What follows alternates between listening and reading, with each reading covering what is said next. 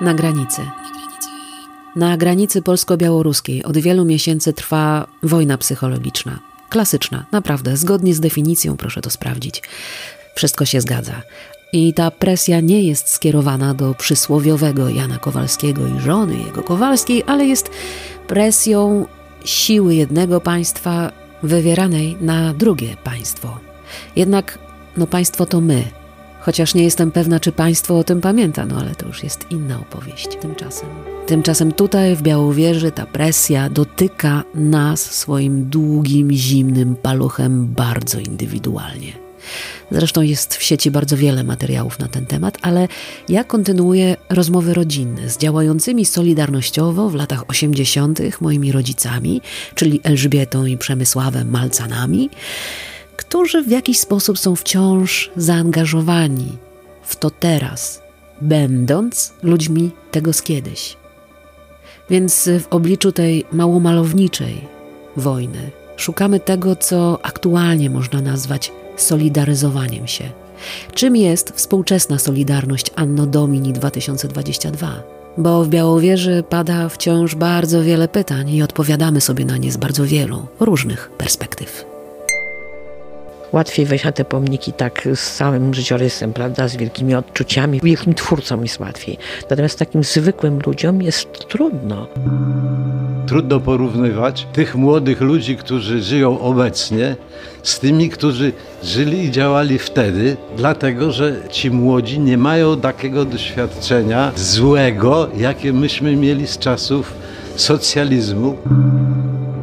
Kiedy mówimy Solidarność, to się wydaje, że chodzi o politykę, że to jest nazwa tak bardzo zrośnięta z ruchem politycznym, że nie można tego do końca oderwać, ale my się solidaryzujemy na różne sposoby, a to, co się dzieje w Białowieży teraz, też jest y, solidaryzowaniem się, taką nową solidarnością wobec. Jak to wygląda teraz, a mamy grudzień 2021 roku? Powinniśmy wrócić chyba do tego pierwotnego znaczenia właściwego słowa solidarność. Więc nie polityka, a solidarność w dobrym tego słowa znaczeniu z innymi ludźmi w jakimś celu. Solidaryzowanie się, żeby coś stworzyć nowego, albo solidaryzowanie się, żeby okazać człowieczeństwo to, co właśnie się teraz dzieje, my staramy się okazać człowieczeństwo wobec innych ludzi, którzy są w tej chwili w bardzo trudnej sytuacji, w bardzo wielkim zagrożeniu. I wtedy ludzie się solidaryzują, żeby skupić się razem ze sobą, żeby wspólnie była większa siła pomocy tym ludziom. I to wszystko. I nie trzeba żadnej polityki ani żadnego innego tłumaczenia tego, co tutaj ludzie robią. Pomimo tego, że nie trzeba tłumaczenia, to jednak e, powstała pewna wspólna formuła, płaszczyzna dogadania się. No, bardzo się o to staraliśmy razem, bo łatwiej jest e, działać w pojedynkę, ale wtedy trzeba mieć konkretny cel, jedną malutką rzecz.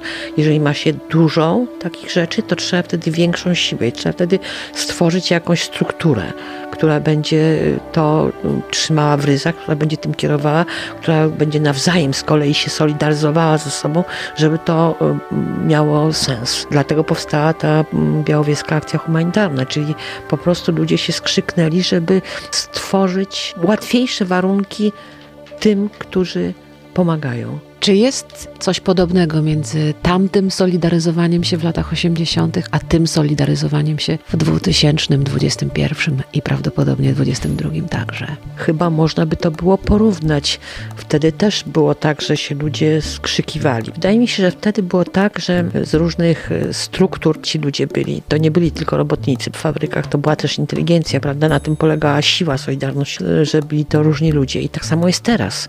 To są bardzo różni ludzie, czyli ludzie, którzy nie myślą na co dzień tak samo, nie mają takich samych poglądów, nie mają takiej samej religii, nie mają takich samych odczuć, ale potrafili się skrzyknąć, żeby coś zrobić dla innych ludzi. Myślę, że to jest bardzo cenne, chociaż w tej chwili to bardzo dużo kosztuje. No wtedy też kosztowało, ale wtedy może nie kosztowało tak wszystkich, tylko określoną grupę ludzi. Natomiast w tej chwili to kosztuje wszystkich. I tych, którzy się w tym angażują, i tych, którzy się nie angażują.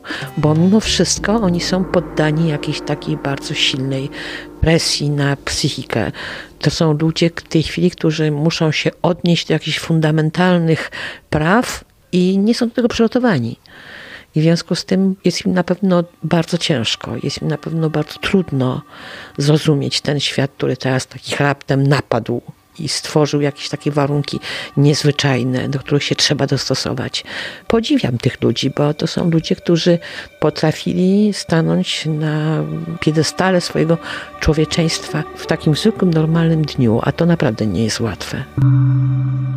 Trudno porównywać tych młodych ludzi, którzy żyją obecnie, z tymi, którzy żyli i działali wtedy, dlatego że ci młodzi nie mają takiego doświadczenia złego, jakie myśmy mieli z czasów socjalizmu, PRL-u. Mamy pamięć zaraz po wojny, a ci młodzi tego nie widzieli. Nie widzieli zniszczonej Polski, nie widzieli tego, jak ludzie się starali odbudowywać i odbudowali gospodarkę w Polsce. Całą Polskę już trzeba było odbudować od początku, plus ogromna wędrówka ludów, bo zasiedlaliśmy ziemię odzyskane, trzeba było zasiedlić po wysiedleniu Niemców i trzeba było gdzieś umiejscowić tych Polaków, którzy z terenu zabranego przez Sowietów poszli do Polski ten ruch, który wtedy był, może opowieści w rodzinie jakoś wpływają na te decyzje teraz? Jeśli ktoś nie ma doświadczenia, nie widział tej biedy, to nie jest w stanie zrozumieć tych ludzi. Mimo tego, że i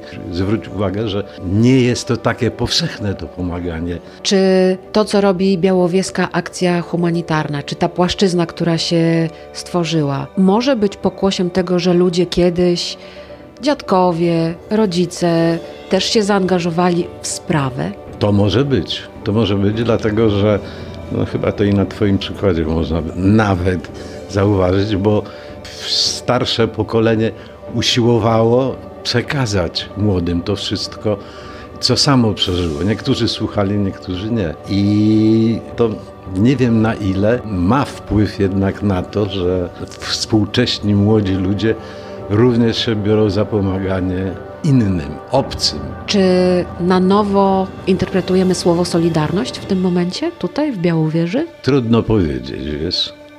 Za słabo znam tych młodych, którzy działają, żeby wiedzieć, co oni mają dokładnie w głowie. Ze swojej perspektywy, jak patrzysz na taką akcję jak Białowieska Akcja Humanitarna? Jak najbardziej pozytywnie. Ludziom trzeba pomagać.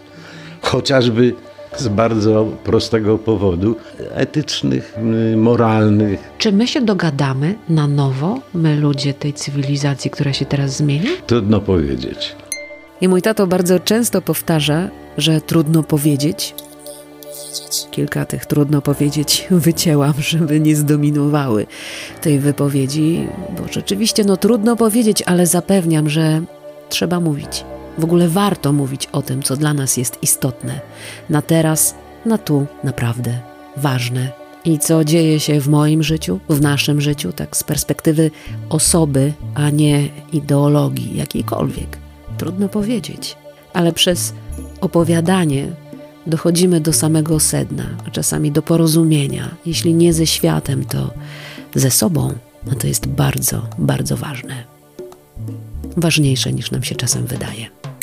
I mam jeszcze na koniec taką miłą informację, bo ten cykl o Solidarności i Białowieży zdobył w grudniu 2021 roku nagrodę w konkursie Pokolenie Solidarności zorganizowanym przez Instytut Literatury.